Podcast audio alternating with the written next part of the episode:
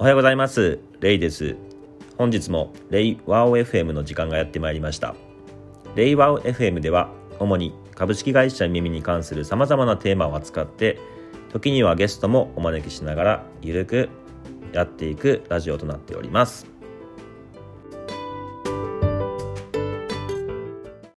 じゃあ前回も前回ですねありのまま対話委員会のコミッターとして柴田さんの方に参加してもらったんですけども今回は、えーとまたまた柴田さんの方に今回はコーチングチームのコミッターとして、はい。えーいろんな話を聞いていければなと思っております。で、実はですね、イメミの中にはいろんな、まあ、あのチームがあるんですけれども、マネジメントの役割分担をする、いわゆるマネージャーに求められる役割、いろいろある中で、ピープルマネジメントの中で言うと、まあ、いわゆるキャリアコンサルティングであったり、カウンセリングであったり、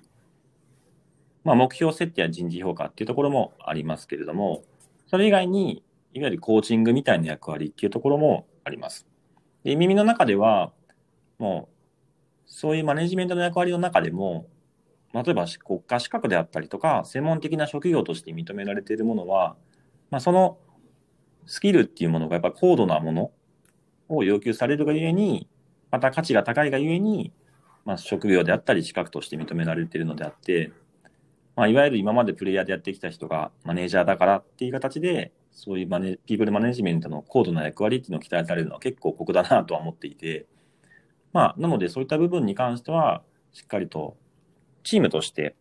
専門的な役割に担う人がコミッターをやっていき、えーマネージャーと呼ばれる人の役割としては、そこの部分をスコープ外にしていこうっていう方針で、まあ、進めてました。で、その中で、特にやっぱり専門的だなって僕が感じるのが、キャリアコンサルティング、カウンセリング、それからコーチング。まあ、この3つがやっぱり大きくあって、まあ、その中でもやっぱりコーチングっていうところは、まあ、コーチングだけは、おそらくいろんなマネジメントを担当する役割の人には、な何かしら最低レベルでは必要なことかなとは思いつつも、まあ一方で、えっと、今、耳の方で取り組もうとしているシステムコーチングであったり、もう少しこう、ちょっとプライベートなところも含めた、あの、話をできるようなコーチっていうところで言うと、やはり専門的なチームを置いた方がいいのかなと思っているので、まあそういった意味で今、えー組織図の中で言うと、えっと、210アンダーバーコーチングっていうチーム名で、あの、チームの方が、去年の6月に発足はしてたんですけども、まあ、改めてちょっと柴田さんの方から、どういう背景で、そのコーチングのチームを発足したのかっていうところを、まずちょっと教えてもらってもいいですか？はい。そうですね。まあ僕はもともと、本当にマネージメントスキルの一つとしてコーチングを、まあ、学び出した。それが大体何年前なんだろう。2011年とか10年ぐらいうん、なのでだいぶ前ですね。だいぶ前から、まあ、やってたと。で、まあ、そういう背景があって、あと、まあ、僕は個人的に副業としてコーチとしても立って、うん。まあ、いて、ただ、夢見の中であまりコーチングをするというか、っていうことはあまりしてなかったっていうのが去年、2018年までというか、19年までは、夢見の中で、まあ、明示的にコーチングっていうことをやっていなかったっていうのがあります。うんうん。で、まあ、まあ、やっぱり大きな機会、契機となったのは、全社会議の中で、まあ、全社会議を作る中で、やっぱり個人、まあ、もちろん組織、チームの変容も含めて、あのー必要だなと、こう、なんて説明したらいいんだろうな。あの、インテグラル理論、インテグラルシンキングでいう内側の話なんですけど、うん。要は個人の内面であったり、組織の内面。やっぱり生き生きてたというか、会社に勤めてたら、あの、会社の規則とか、個人の能力とかっていう、なんか外側、外側、目に見えるものの、うんと、を開発するっていうことはすごく、あの、伸びていくんですけど、うん。まあ、技術的な能力とかね。そうそうそう、そうなんですけど、け結局大事なのはそれと同時に両輪必要で、自分自身の、あの、な、なんだろうな、が成長していく。うん。つまりまあ、じ自己のなんか内省をこう深めていくうんうんうん。ことであったり、あの、チームで対話していくことっていう、この両方が必要だなって感じで、こうんとコーチング、まあ、パーソナルコーチと呼ばれるものは、じあの内省を深めて、個人の、まあ、自分との対話をずっとこう、深めていくっていう。ことが必要なんだなと。で、まあ、チームの対話も必要なんだなっていうのを、なんか両方感じたんで、まあ今は僕、システムコーチングっていうのを勉強しながらやってるんですけども、うんあのー要はこれが今の夢見にもしかしたら必要なんじゃないかと思って、なるほど。うん、立ち上げたのが本当に去年の6月になります。実際、立ち上げた後はい。の活動としてはどういったものがあったんですか？あのー実際に、えっと、全社向けのチャンネルに、まあ、コーチングというチームを立ち上げたので、もうとにかくどんなもんかよくわかんないと思うんで、やってみませんかっていう形で、あのー体験募、なんだ、体験募集うんうん体験希望者を募集するみたいなことをやりました。その結果、なんか実際に体験した人もいるんですか？はいい。あの、何名か体験していただいて、一え回、ー一回でやって終わった人もいるし、うん。今もずっと続いてる人もあーそうなんだはい、います。えー実際にその体験して受けてみた人の感想とかはどうだったんですか？ああ、そうです。あ,、うんあの、その210のコーチングのチャンネルとかに書いてくれくれたり、あの、自分のノートに書いてくれてる人もうん。いるんですけど、特に僕がやるコーチングって結構、あの、ライフコーチングっていうか、会社の中の自分以外も含めて、なんだろう、人生全体取り扱ったりするので、あの、多分今まで考えたことがなかったこと、うん。うん、を考えるようになったりうん。うん。したり、あの、関わり方としてすごく特殊なんですね、コーチングって。いわゆる、超フラット。要は、あの、上でか、上でもなく下でもなく、フラット。友達でもない感じです。うん。うん。なるほど。友達以上に本当に多分世の中でそういう存在がいないぐらいの対等な感じで、あの、接しているので、うん。あの、なまあ、要は、何言ってもいいっていう場作りは、そこでも、コーチングの場の中では大切にしているのうで、ん。他、なんか人生でこんなこと初めて口にしたっていうことがいえーっぱい出てくるあ、すごいね。気がします。あれですね、こういわゆるこう自分の頭の中ににもう一人の小人がいたときに、そうです。それが自分に対して心の中でこう問いかける、はいお前がやりたいことは何なんだ、うんその小人の役割になるような感じですよね。そうですね。そういうところを、まあ、見てとか傾聴して、それをうん鏡のような形で、うん、あの、相手にこう、フィードバックするっていうのが僕の、あの、やってることですね。で実際にでも、ね、小人の役割をやるとしてもその自分の心の中のつぶやきを、うんねあの人の前に出すっていうなかなかできないからそうですね。それをまあできるようにするっていう意味ではすごい関係性作りっていう意味ではすごい結構難易度高いなって正直思ったりするんですけど。はい。そういそれってやっぱりどうなんだろう？会社の中でやるっていうところの難しさってあったりするんですか？そうですね。まあ、一応それはなん、なんていうのか、意図的な共同関係づくりって言うんですけど、うん。意図的に共同関係をこう作っていくププロセスの中で、やっぱり会社の中でやっていくと、それまで背負ってきた役割とか、うん。あの別の関係性うん。があるので、あの、それこそリアルな友達も含めて、なんていうのかうん。な。だからコーチング自体は実は全く僕と面識がない人の方がやりやすいっていう。やりやすいですよね。結果、あの、コーチングが機能しやすい。うんですかね。たまあ本当に極論で言うと僕の家族とか、要は自分の家族とかにできないような感じで、別の帽子がいっぱいあるというか、関係性が複雑であればあるほど、コーチングはあの機能しないので、しにうん。くしにくくなるので、あの、できるだけ、そうですね、僕が会社の中でやっていく上で気をつけているのは、すごくそこの、あの、帽子の被り分けっていううん。言い方してるんですけど、なるほど。今はコーチだっていう帽子をかぶってやろうとはしています。わかりました。難しそうですけど、まあそのあたりを実際にね、こう、体感してもらって、そこでなんかこう、まあでも仕事で意味の人だからこそ相談しやすかったりとか、話をしやすい部分もあるんですかね。ああ。どうなんでしょうね。それもあるかもしれないですね。近いというか、まあなんだなんだろう。すごく遠くもなく、すごく近くもなくないっていうフラットな存在であるっていうのは、うん、あの、世界中見渡してもそんなにいないと思うので、会社の中にそういうコーチがいるっていうのは、なんか、使っ、それこそグロービズ夢見じゃないですけど、あの、使ってもらえたらいいなっていう。うん。なかなか日本だとね、そのパーソナルコーチをじゃあ、あの、プライベートで、えっ、ー、と、そういう契約をしようかっていう人なかなか少ないと思うので、まあ、普通に友達とかに多分相談すると思うんですけども、まあ、友達には相談できないことっていうのもやっぱりね、あるとは思うので。友達に言えないというか、まあ友達はやっぱり親身になって聞いて、かついろんなアドバイスをくれると思うんですけども、うん、そことは全く違う関わりをコーチはするので、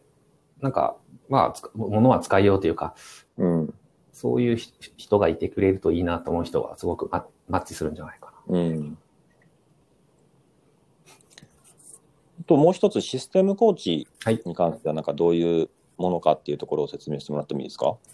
はい。システムコーチングっていうのは、あの、本当に、さっきのはパーソナルコーチングっていうのは人に対してコーチングをするんですけども、あの、システム、まあ、要は人じゃないもの、だいたい2人以上の人たち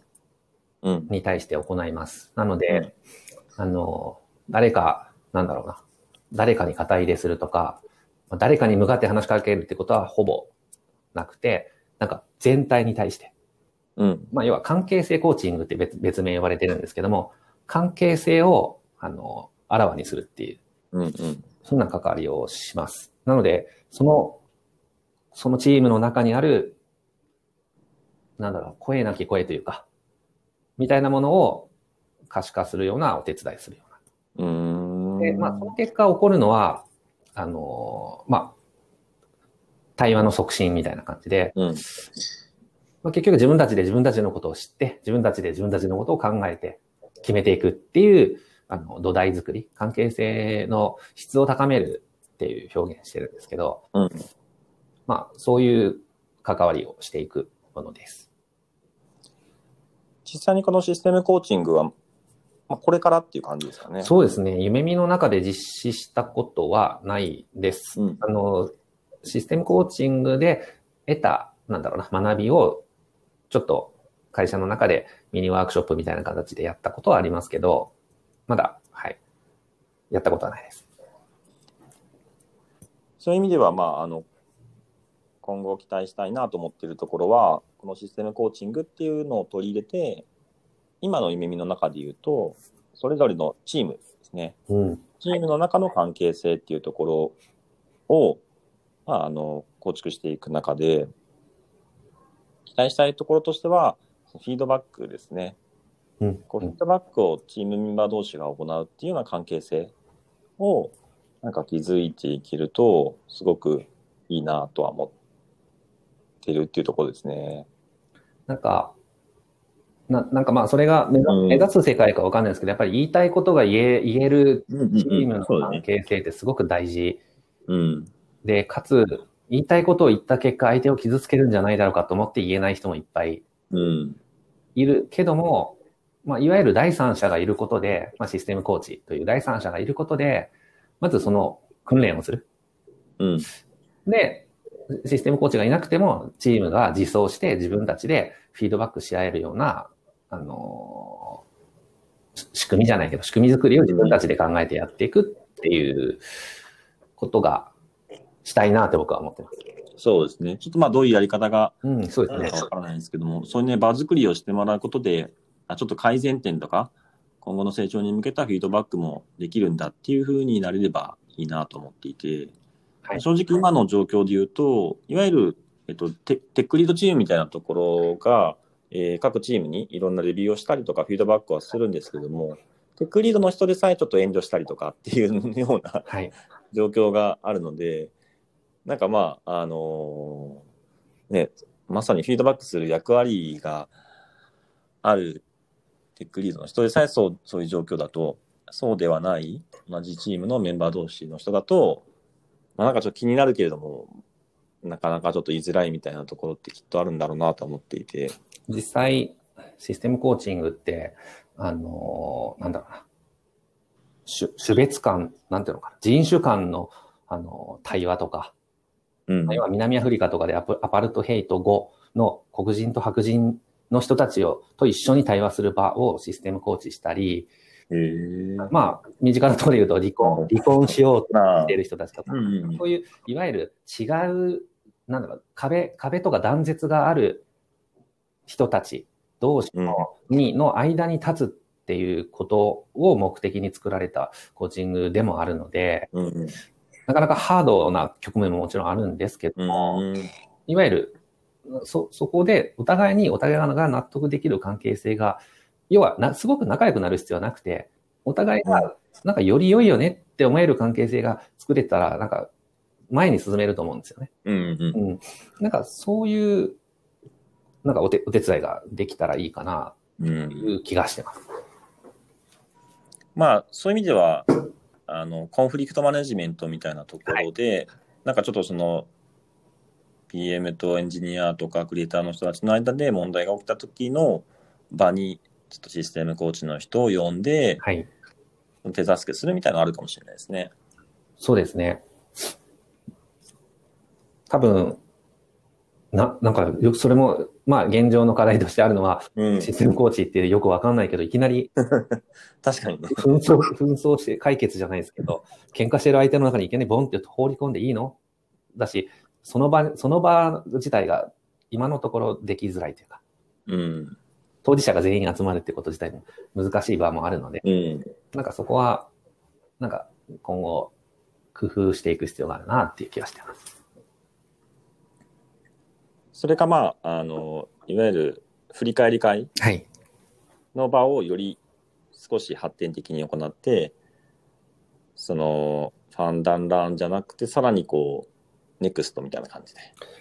えーまあ、未来に向けて考えると、あなたはこうした方がいいですよっていう形で、個別にフィードバックを行うような振り返り会にするとかね。なんか、あの、スクラムマスターとかの勉強をしていると、やっぱり結構スクラムと相性はいい感じがしてて、うん、例えばレレトロスペクティブの場のファシリテーションに使えたりっていうか、場作りでの、なんだろうな、参考になったりとか、うん。なんかそんな感気はしてます。そうですね。まあ、スプリント単位のレトロスペクティブっていうところもあると思うんですけども、ちょっとまあ、本当に一通りはいプロジェクトが終わった、はい。最後の振り返り会っていうところの締めのところで、えーフィードバックをするみたいなね。多分あんまりフィードバックまではできてないんじゃないかな。各プロジェクトの振り返り会でも。そうですね、そこをうん。がっつり、なんだろう。かまあ結構た感情も取り扱ったりするんで、感情うん。感情面含めてみんなで、あの、机の上に出して、で、まあ、冷静にというか、うん。感情的にならずにお互いにフィードバックし合えて、みんなが納得できるような場っていうのができるといいですよね。そうですね。理想的にはもうお客さんとも含めてね、やっていくような場作り。まあ、中間のなんか振り返り会を設けるときにコーチが入るとか、まあ、そこまでできればいいですよね。多分目、目に見えない壁が感じられるとこすべてに有効な気がしてます。うん。ぜひぜひなんかそういうちょっと発展も期待したいなとは思ってますね。はい、あの、全然社内でね、活動ができてないんで、これからすごい頑張りますって言いたいと同時に、あの、仲間も欲しいですっていう、なんかそういう、そうですね。ぜひ興味ある人はね。そうですね。コーチングに関して興味ある人はいると思うんで、それはあの、なんかお呼びかけはい。ですね。まああると思います。まさにさっき言った、あの、フィードバック？うん。コーチがやってることって、まあ僕の認識ですけど、いわゆる、しっかりこう、耳を傾けて聞いて、うん、で、あのーフィードバックするっていうことをずっと繰り返してるので、実はフィードバック力というか、うん。はかなり、あのー意図的に訓練してるので、うんコーチングを学ぶとおそらくフィードバック力は、なるほど。あの、かなかなり、あの、質が変わると思います。うん。ななので、なんかそういうことに興味がある人は、なんだろう。別にコーチングを受けなくてもいいので、コーチングを学ぶっていうことは、うんうん。うん、すごく、なんだろう、身に、ななんだろうな。後の人生に、すごく、なんか、より良いものを得られるんじゃないかなと思ってます。そうですね。コーチングチームは、そのコーチを受けるだけではなくて、コーチングチームのコントリビューターとかコミッターとして、はいコーチを目指したい人ああ、全、そういうのいいと思います。はい。に参加してもらうっていう形で。はい。はい。今日はそのコーチングチームとしてのコミッター柴田さんに関して、えーコーチングチームの状況と今後の展望をお話ししてもらいました。ありがとうございましたあ。りがとうございました。はい。